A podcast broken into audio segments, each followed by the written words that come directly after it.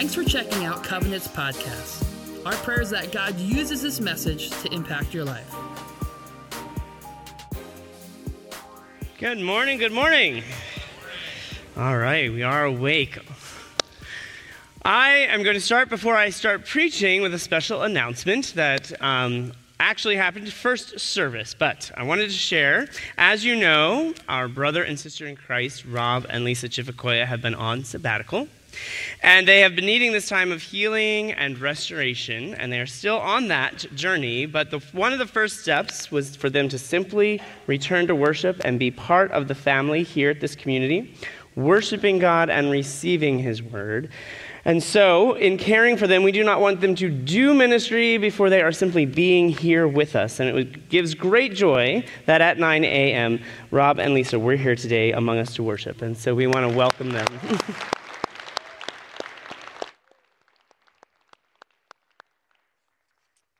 Let's pray. Heavenly Father, we come to you and rejoice for who you are. You are the God of hope, and we praise you for that. Lord, we pray that you will continue to grow that hope that we can have in Christ deeper into us. Lord, be that Emmanuel, that name that we love to say, God with us here today. We pray these things in your name. Amen.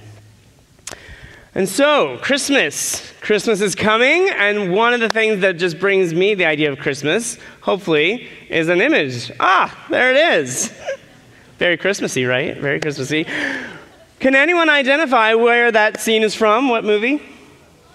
Thank you very much, Star Wars, Star Wars. Okay, so I am, you know, confession, I'm not as huge of a fan, but my children brought me, and I had no choice. So I am now a Star Wars fan. I can tell you more than I want you to know about Star Wars. Does anyone recognize what is the name of this Star Wars movie? It has a subtitle. A New Hope. See, that was one thing I never knew as a kid. When I was growing up, there was Star Wars, you know, The Return of the Jedi, The Empire Strikes Back. But I thought it was just Star Wars, that first one. But it actually has a subtitle, A New Hope. What episode is this? It's number four. I like back there. Very good. You're... Number four. See, that was the funny thing. George Lucas made this series starting right in the middle at number four. Makes no sense, right? That was a very hard thing to com- explain to my kids when they were growing up. We were watching the first movie, but it's the fourth movie, right? I don't know. So, now here's the trick. What is this scene? This scene is where Princess Leia Organa says the famous words, Help me, Obi Wan Kenobi, you're my only hope, right? So, much like the Star Wars trilogies, this is the first movie made, but there's already this sense, a new hope, and this word hope brought into the movie right away makes us understand that there was a, there's something that was going on, and, and it took, you know, 20 years or so for Lucas to create those prequels, but there was something, there was a story that was meant to come into play that was coming up to this point. There was even a period of that darkness and such that they were waiting, and then finally we have this moment where we break into this new hope. And so this was reminding me, we are starting a series, The Songs of Christmas. And as part of that, we started last week with Mary and her new song, a new hope that she had, starting kind of in the middle of our story. And so today, I get to the joy of going back and kind of doing our prequels to coming to that point of where did Mary get her hope? Where did this come from? It wasn't just out of the blue. She was singing her song of hope based on the hope that she had from the past. It was a hope from the past with a hope in the present and a hope for the future. So, we're going to be looking at a couple of prophets and their songs of hope that they sang with the understanding that something was about to come. Prophetic hope. It was real hope. I love uh, this a series on um, the computer you can get for Bible. It's called Bible Project. It has all these wonderful videos that can go through almost every book of the Bible, gives you a snapshot of what they mean. But they also have these series that I would encourage you to watch too. Like they go through the Advent. And so one of the things they studied was hope. And what they talked about in there is the definition of the word hope is like cords. It's qavah, the word is. It's cords being stretched tight until that idea of waiting, waiting, anticipation until they kind of snap, right? The idea of waiting and waiting. But it is not looking ahead and thinking, I have hope. It's not wishful thinking. It's not just this idea that, oh, things will get better. That's more optimism. Hope, real hope, is when things, there is nothing that looks like it could work out. And yet they had hope in the Lord. Hope can only be real hope when everything around seems hopeless. Hope can only be real hope when everything around us seems hopeless. In fact, it almost seems like it's an impossibility when we have this kind of hope. Walter Brueggemann was a man who wrote about the prophets, and in pro- prophetic imagination, he said this Hope, on the, on the one hand, is absurdity, is an absurdity too embarrassing to speak about, for it flies in the face of all those claims we have been told are facts, right? Because what seems impossible in the moment brings that sense of hope. Hope is a mixture of remembering, of faith, and of a confident expectation. Remembering, faith, and a confident expectation. So, hope, by its word, by its nature, is a past and a present and a future understanding. And so, we're going to begin with what Mary was considering when she was thinking about her past and remembering the, the hope that the prophets spoke about. And then we're going to bring it into her present, and then hopefully to our present today. In Zephaniah chapter 3, it says this Sing aloud, O daughter of Zion. Shout, O Israel. Rejoice and exult with all your heart, O daughter of Jerusalem. The Lord has taken the judgments away the judgments against you. He has cleared away your enemies. The King of Israel, the Lord, is in your midst. You shall never fear, again, fear evil. On that day it shall be said to Jerusalem, Fear not, O Zion, let not your hands grow weak. The Lord your God is in your midst, a mighty one who will save. He will rejoice over you with gladness. He will quiet you by his love. He will exult over you with loud singing. I will gather those who mourn for the festival, so that you will no longer suffer reproach. Behold, at that time I will deal with all of your oppressors, and I will save the lame and gather the outcast, and I will change their shame into praise and renown in all the earth. At that time I will bring you in, at the time when I gather you together, for I will make you renowned and praised among all the peoples of the earth when I restore your fortunes before your eyes, says the Lord. So, who is this Zephaniah? Zephaniah is a prophet that honestly we don't know a whole lot about. He wrote a rather short book. We do know that he was in prophesying during the reign of Josiah, which was a, a king who became king at around eight years old. He, like the other minor prophets and other prophets, wrote mostly about the destruction of Israel or Judah or the temple or Jerusalem. They tended to focus most of their emphasis of their books and their writings on that destruction, that coming destruction, with the hope that the people would repent, would change, and come back to the Lord. Zephaniah is also said, though, to have summarized kind of some of the other prophets because he repeats some of their words and some of what they said. So he is almost looked at as kind of like this last ditch effort. Like, here's what everybody has said about what's about to happen. You know, let's, let's shape up Israel or Judah and let's come back to the Lord. Zephaniah wrote it around 612 BC, and the destruction of Judah actually came then in 586 BC. And so we know that all of the prophets' writings did not come to that sense of what God really wanted for his people. Yet, even with all this kind of sense of prophecy, it seems it's despairing. It almost seems discouraging. It seems hopeless. Zephaniah, along with some other of the prophets, brought this last bit of hope. Instead, they looked the, the people of God, instead of listening to the words, they looked for hope and for joy in all the wrong places. They didn't listen to Zephaniah.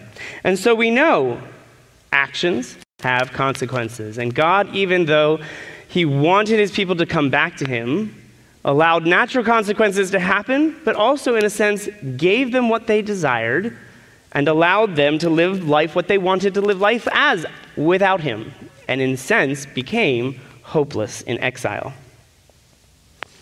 But God did not leave them there. God gives hope in the hopeless moments. He provides this glimmer. If you listen again, this is the cadence of what Zephaniah wants to hammer into these people's hearts and minds. I will gather those of you who mourn. I will deal with all your oppressors. I will save the lame and gather the outcast. I will change their shame into praise and renown. I will bring you in when I gather you. I will make you renowned and praised. I will, I will, I will.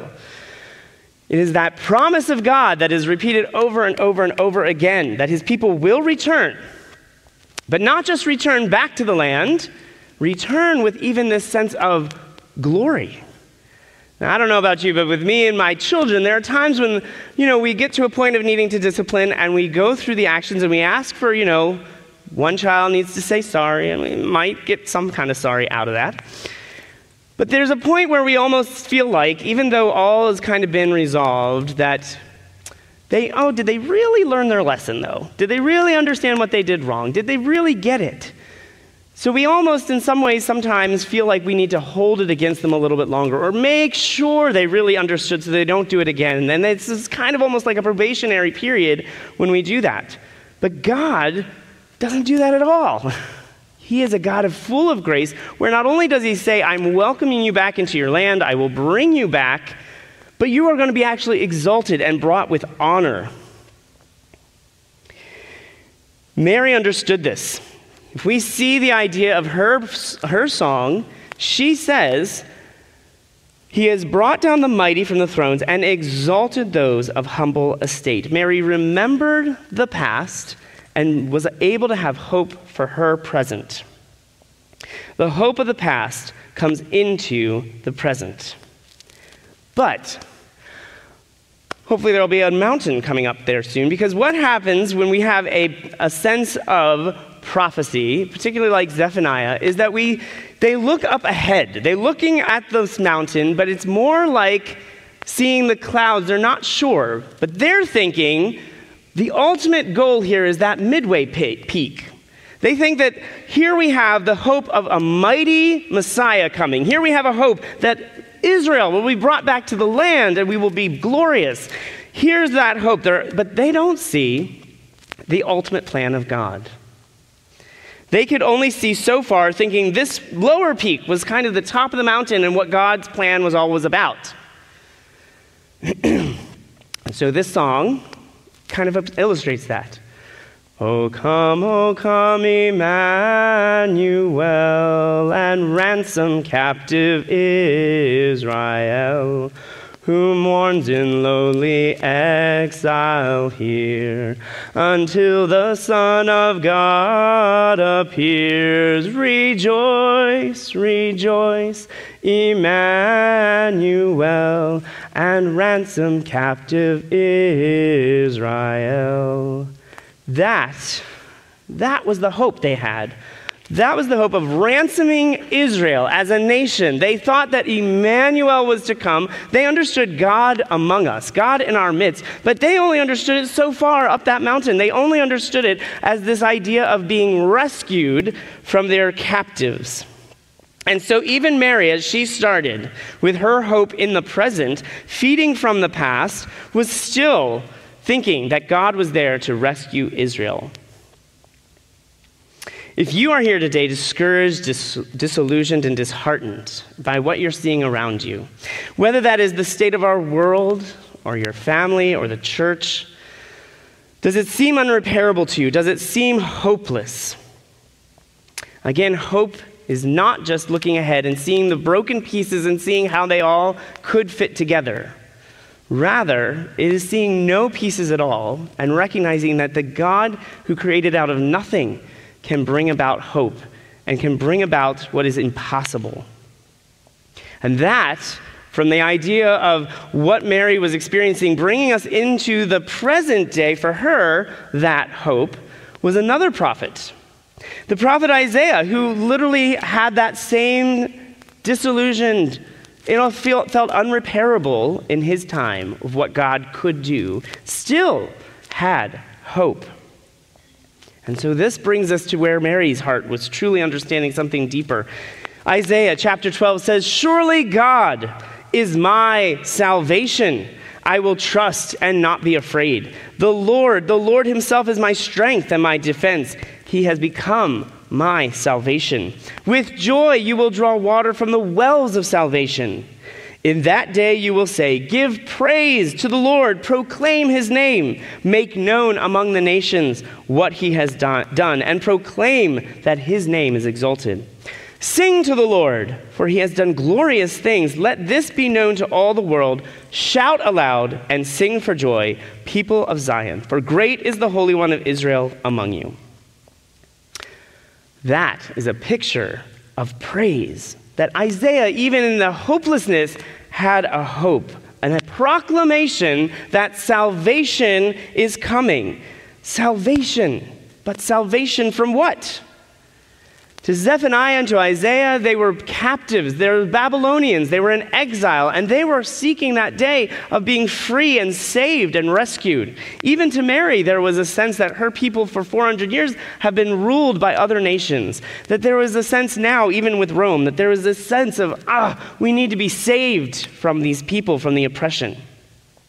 But how was it going to be done? How was it going to be fulfilled? If we read this passage, even just a little differently from a more Jewish Hebrew perspective, this is one section. This is how it sounds Surely El is my Yeshua.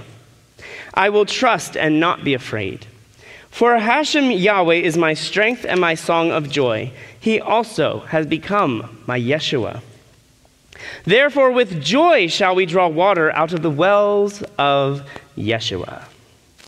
Yeshua is the word for salvation.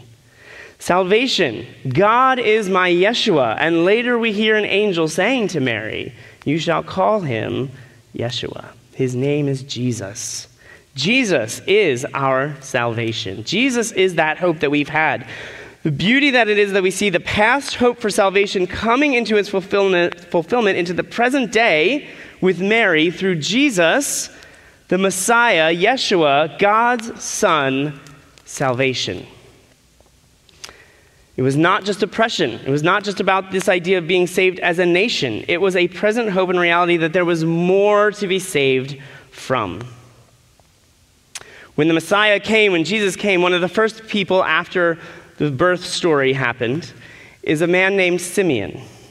And Mary and Joseph took baby Jesus to Simeon at the temple. Well, they took him to the temple to do what they were told to do as the, according to the law.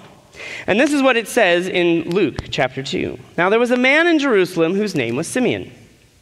And this man was righteous and devout, waiting for the consolation of Israel. And the Holy Spirit was upon him, and it had been revealed to him by the Holy Spirit that he would not see death before he had seen the Lord's Christ. And he came in the Spirit to the temple, and when the parents brought the child Jesus to do for him according to the custom of the law, he took him in his arms and blessed God, saying, Lord, now you are letting your servant depart in peace according to your word, for my eyes have seen your salvation, Yeshua, that you have prepared in the presence of all peoples, a light and revelation to the Gentiles and the glory to your people Israel. And his father and his mother were marveled by what he said. And Simeon blessed them and said to his mother Mary, Behold, this child is appointed for the fall and the rising of many in Israel, and for a sign that is opposed, and a sword will pierce your own soul also, so that thoughts from many hearts may be revealed. The prophet or priest, Simeon, spoke of the hope in the present to Mary, revealing to her that that salvation of Isaiah, Zephaniah, and the prophets have come. The hope is here. Salvation. This salvation, which is the glory of Israel, which is the light to the, the, and revelation to the Gentiles, and it is tied to the promise that even Mary herself said in her song about Abraham that through Abraham everyone would be blessed. Hope is being revealed in Jesus. Not simple optimism, but real hope, which when we stop to think about the real hope, even when Simeon said to Mary, A sword will pierce your soul, is that sense that hope, the hope of the gospel, is both a mixture of joy and sorrow. The reality of the death of Jesus mixed with the joyful resurrection God's plan for salvation was more and better than anyone had ever conceived. It was God's plan of salvation was f- not just from an oppressive enemy, but from the evil that lies behind that evil, the very clutches of death itself. Pardon me. Wrong number, I believe. God's salvation is not the raising up of one small nation, one group of people, but it was meant to be there for restoration in the entire world, the entire cosmos. It's much like this, kind of going back to the idea that what they had hoped for in all of the history of Israel, pointing ahead to what came, is much like this story that I was told when I was in seminary by a professor. Kind of goes like this Imagine you were born in 1890, and on your fifth birthday, your father came to you and said, I promise you that I will save up my money and I am going to buy for you the best horse and best carriage in town. That you will have something that will go, it will be just amazing. You will enjoy it. I'm going to give it to you when you're 55, it will be perfect. And I'm going to start now so that it's going to be the best possible. Time goes by and you grow up as a five year old. You're always hearing this promise. You know this promise is coming. And then you hit your 55th birthday. Your father is still around. He's 70. You know he will fulfill his promise, but you're driving to his house and you're kind of thinking, this is probably not what I was hoping for at this point in my life now. And you, go, you come to your father and he reveals to you what he has promised you. And it's an Aston Martin or a Rolls Royce car, right? The best of what 1945 could buy in a vehicle.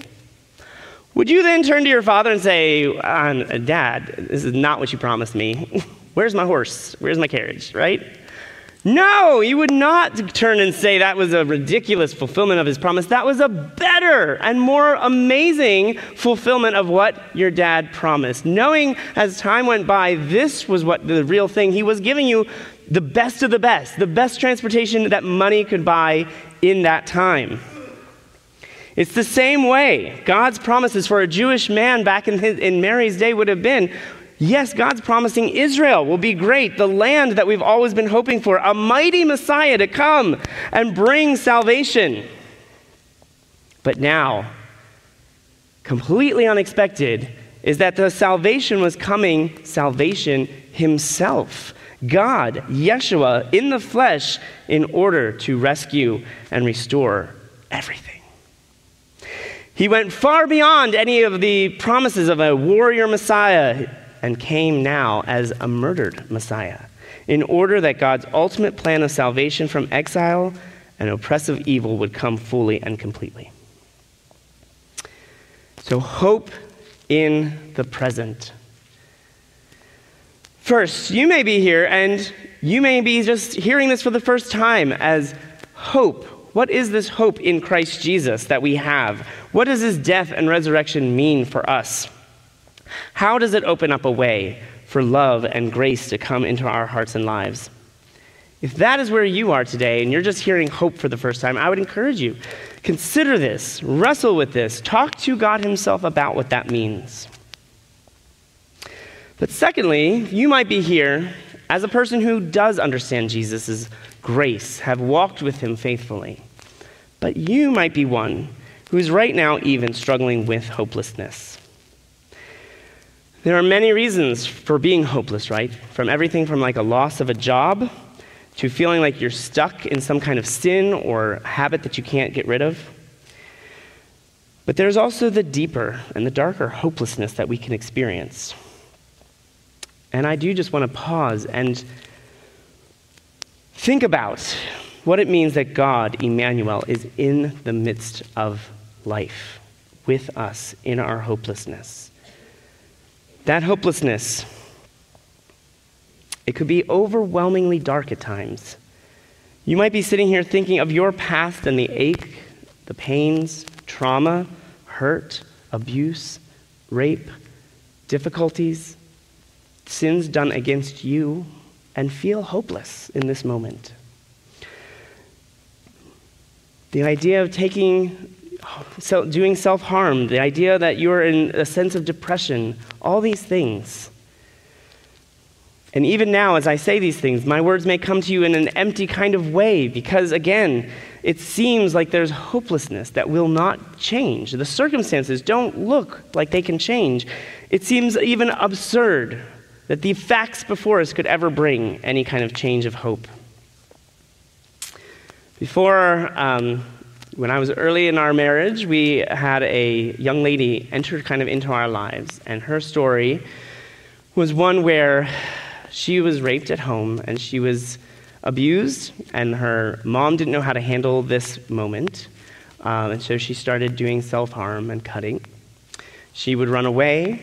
When we came to kind of engage her in life and started walking alongside her, she would wear a hoodie over her and sit in her room for like the entire day. She would run away. She would, um, you know, just experiencing darkness and hopelessness. And we had a good friend who also walked alongside her, and through, like all of us, we saw what hope can bring. There was the time that she came and was able to confess and believe in Jesus Christ that provided that foundation, but that didn't solve it all. That didn't take it all away.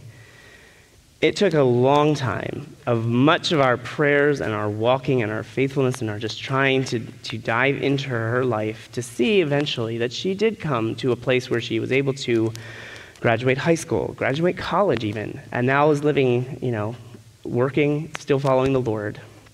And I say that to you because understanding that hopelessness is not the end. It is not the end of God's story in our lives. It does take time, and it takes people. It takes people in our lives. And I want you to hear me say if you're in a hopeless condition or in that sense of despair, depression, do not feel that you're being condemned by God. Feel loved. Know that you are loved today. God is in the midst, Emmanuel. And I want you to also hear that here, especially at Covenant, the pastors, the elders want to be here as people who care. Want to be, if you are going through something, we want to walk alongside you. But we also have other ministries of small groups and opportunities for even care where it was one on one care opportunities. We have resources, and we want you to hear that we want to walk alongside you wherever you are.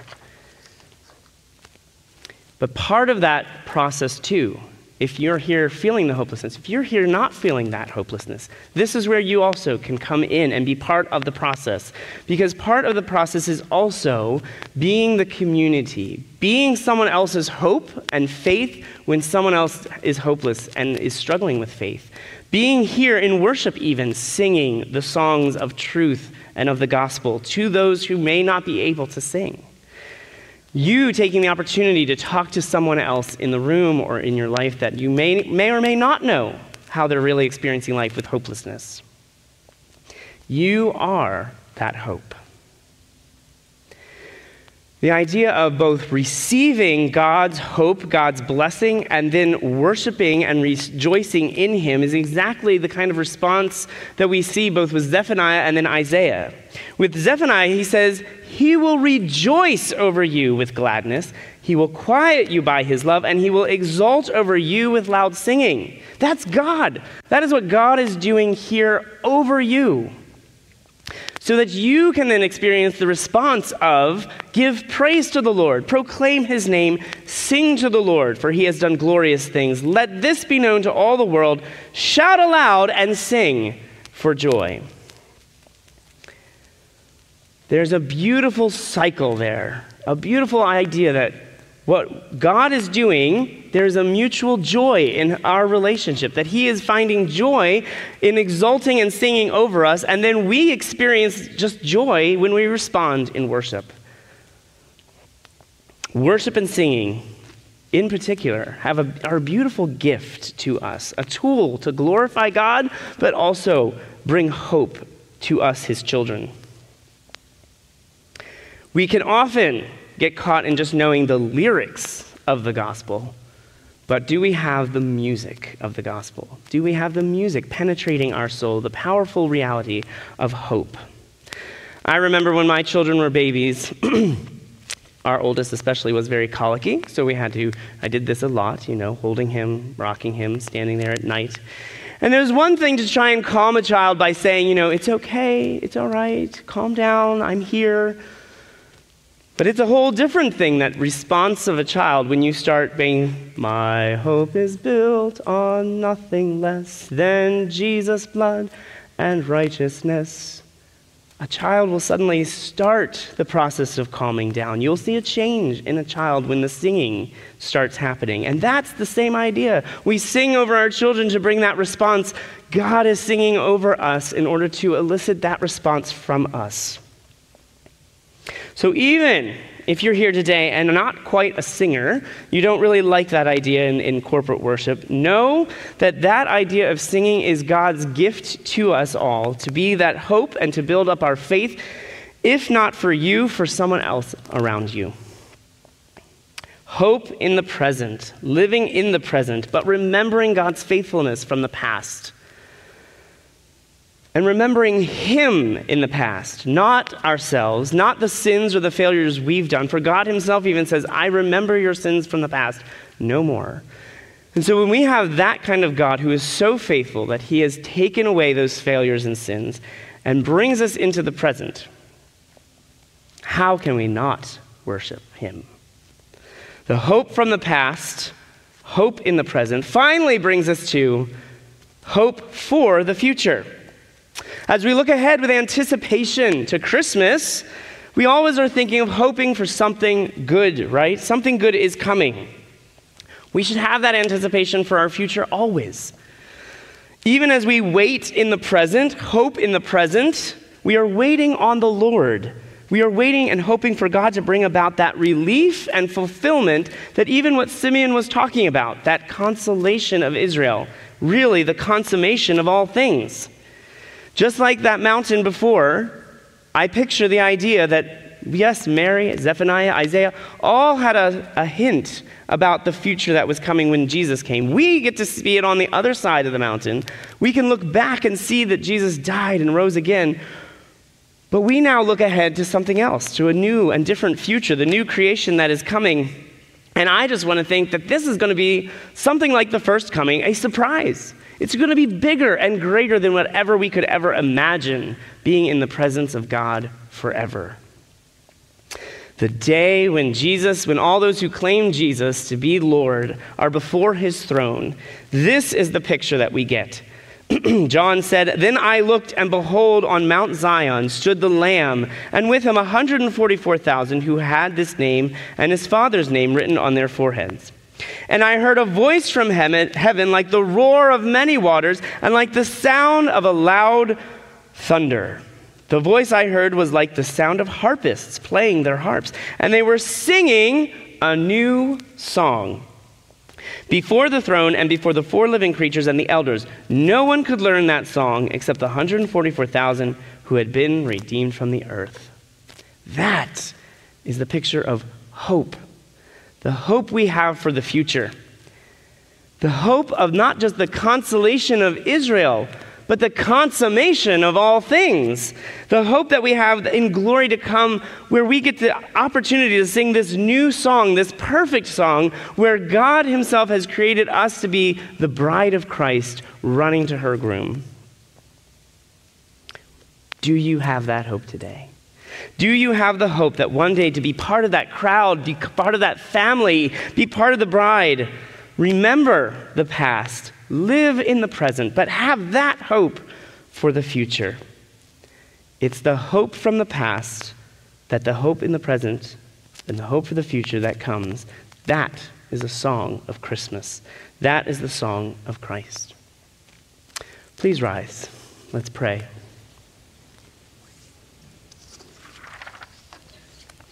Heavenly Father, we come to you as the God of hope who fills us up with that same hope.